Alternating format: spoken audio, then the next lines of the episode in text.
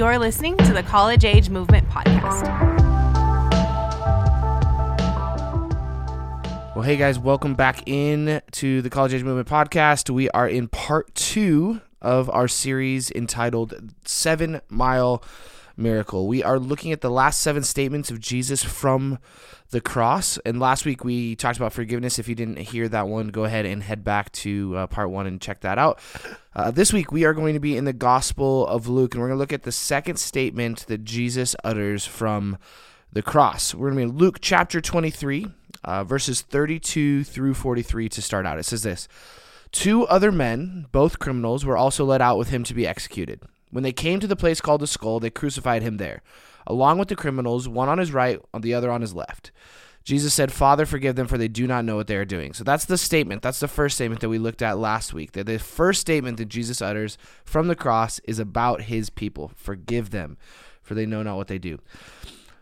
Then they divided up his clothes by casting lots. The people stood watching, and the rulers even sneered at him. They said, He saved others, let him save himself, if he is God's Messiah, the chosen one. The soldiers also came up and mocked him. They offered him wine vinegar and said, If you are the king of the Jews, save yourself. There was written notice above him which read, This is the king of the Jews. One of the criminals who hung there hurled insults at him. Aren't you the Messiah? Save yourself and us. But the other criminal rebuked him. Don't you fear God, he said, since you are under the same sentence? We are punished justly, for we are getting what our deeds deserve. But this man has done nothing wrong. Then he said, Jesus, remember me when you come into your kingdom. Jesus answered him, and this is the second statement Truly, I tell you, today you will be with me in paradise. So, mile marker one is the recognition that, that we are in desperate need of forgiveness. This is what I love about this idea of these mile markers. And remember, this is based out of a book by Steven Furtick, so this isn't a complete original idea. So um, just just throwing out that caveat. Um, but this idea of these mile markers who that mark out our discipleship journey, our, our salvation journey, our the way that we are growing and working and and becoming who God has called us to be. So if mile marker one is a recognition of desperate forgiveness, the second mile marker would be this, and this is the phrase that we're going to use. Simply remember me. Remember me. See, we step into this moment, each one of us, and and it might not be as dramatic as this criminal who's hanging next to Jesus, but we we have this moment where we say, Jesus, remember me. This is the moment of salvation, the moment of surrender. For some of us, that was a long time ago. We've been walking with Jesus for a really long time. For some of us, it was recent. Some of us, and maybe you're listening to this podcast, you haven't gotten there yet. You're spiritually unresolved. You haven't made the the decision to to give Jesus your life, to follow Jesus with everything that you are. And if that's you, thank you so much for listening in. You see, for each one of us, our salvation moment was a little bit different than somebody else's.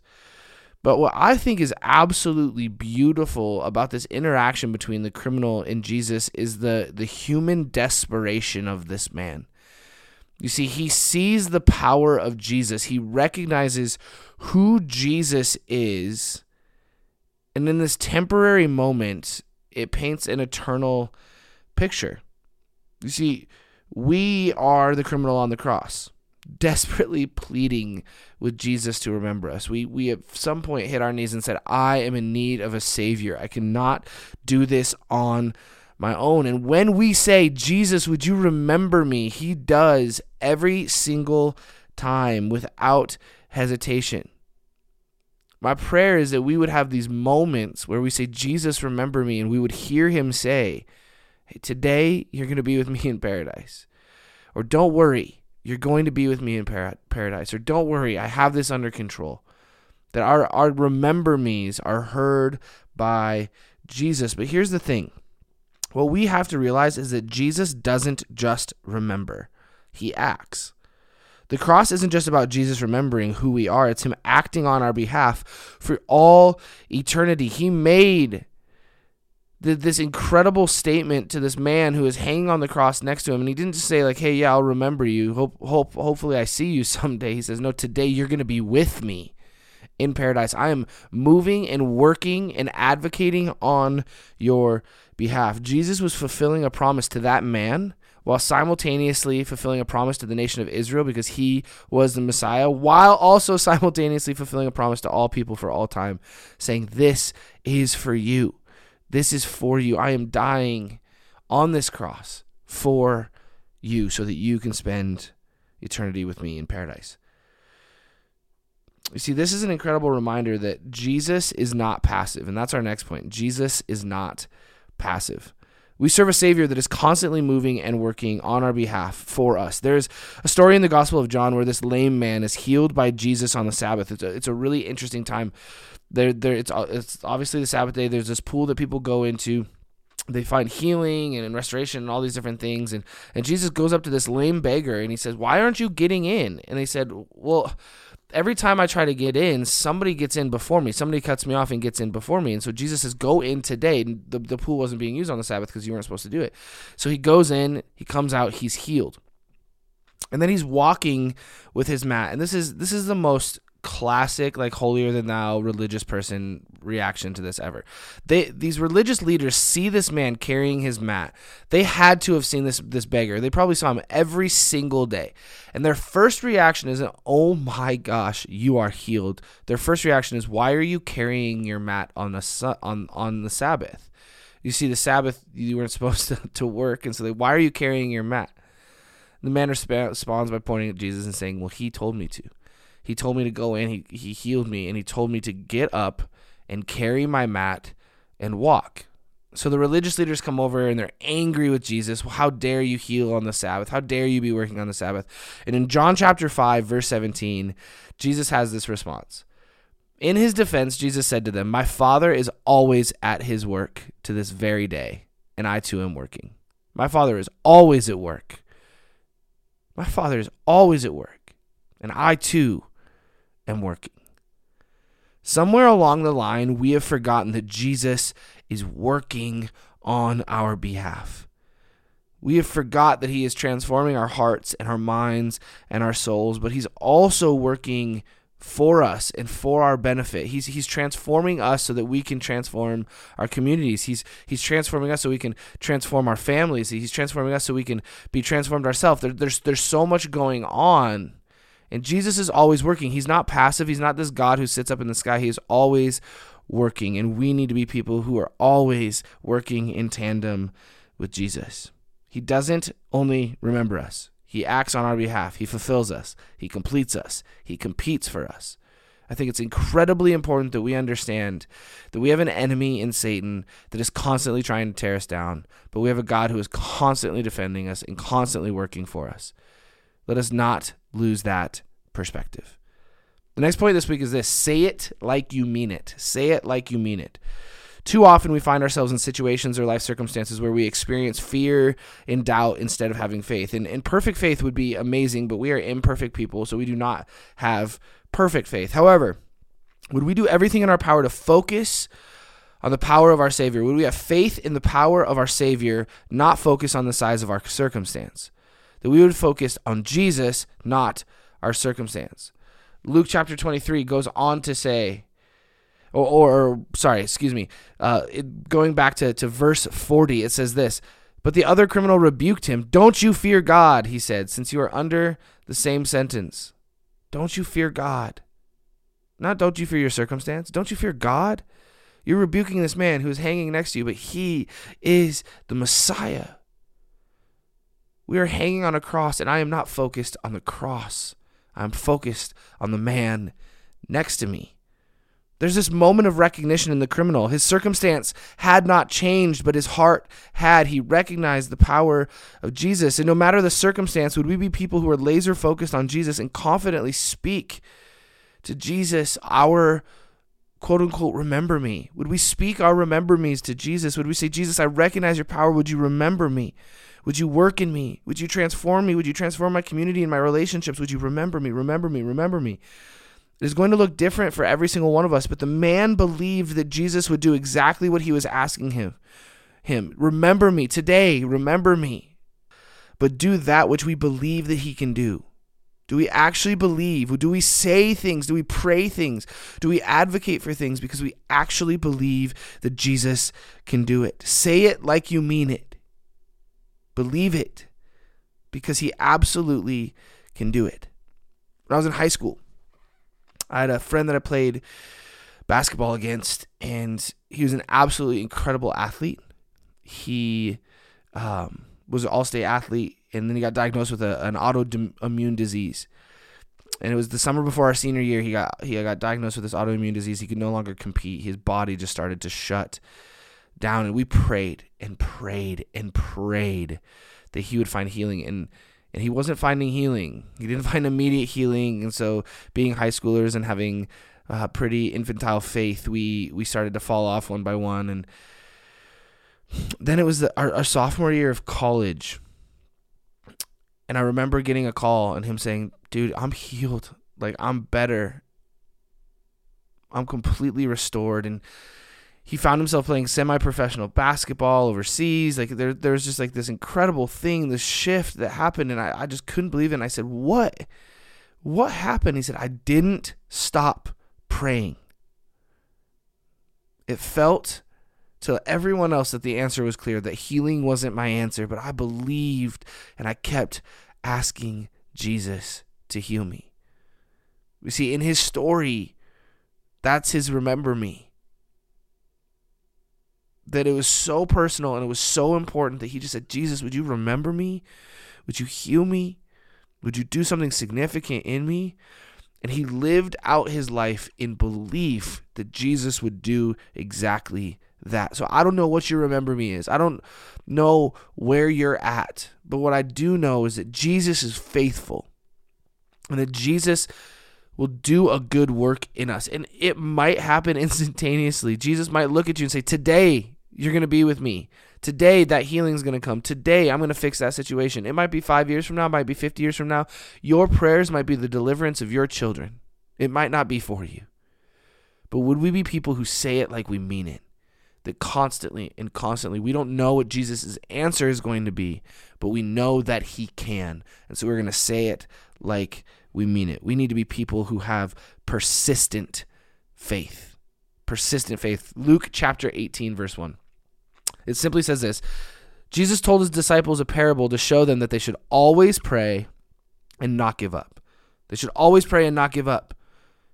He stopped, he looked at his disciples, and he, he created this story, this parable, and he said, This is so important that I need to remind you that you should not stop praying. Always pray and never give up. Faith can not only be present when things are clicking, my hope is that a community of people and as in individuals we would be be people who have a persistent faith when the moves of God are evident and and when our human capacity does not allow us to see them. The fact of the matter is that Jesus is moving. Jesus is working. We just can't always see it. What's really interesting is the parable that Jesus tells in Luke chapter 18 is is just it's so funny and incredible and it's this short little story in the beginning of Luke chapter 18 and it's about this woman who's been wronged and she wants justice. She wants what is what is deserved to her and she keeps going to this judge and she refuses to stop talking to this judge until he gives her what she wants. And it actually says the judge judge gives her her request because he's afraid that she's going to attack him. You see, Jesus is our judge, he's our jury, he's our deliverer, but most importantly, he's our father, and he listens to us. And he uses this parable as he's talking to his disciples to say, Don't stop asking. Be persistent. Keep asking. It's not selfish to pray prayers. It's not selfish. I mean, obviously, we, we don't want to be people who are just like, Lord, I believe that you're going to make me a millionaire. like that, that, that's my prayer. That's my big prayer. No, that we would be selfless prayers, that we would advocate for others, that we would ask for transform, transformation in our own lives and conviction in our own lives, and that Jesus would lead us down the path that He's asking us to leave, lead. But we would be people who are, have persistent faith, and we'd be per- persistent in our prayer, and they would not give up. That as Jesus is speaking to the disciples, He's also speaking to you and me. Always pray, never give up. Luke chapter 18, verses 6 through 8 say this And the Lord said, Listen to what the unjust judge says. And will not God bring about justice for his chosen ones, who cry out to him day and night? Will he keep putting them off? I tell you, he will see that they ha- that they get justice and quickly. However, this is important. When the Son of Man comes, will he find faith on earth? When he, will he find faith on earth? When he looks at us, will he find faith in us? big, persistent, life changing faith. We say it like we mean it. That's what I want us all to have. So, if mile two can be looked at as our salvation moments, I want to ask this question Do we look at salvation as a singular moment? When we talk about salvation in the church, we ra- rarely, regularly look at it as this moment where someone comes to the altar or raises their hand, or as a kid, you would always say, like, Have you accepted Jesus into your heart? But this is what we need to understand salvation is a process. Salvation is a process. Now, hear me, hear me.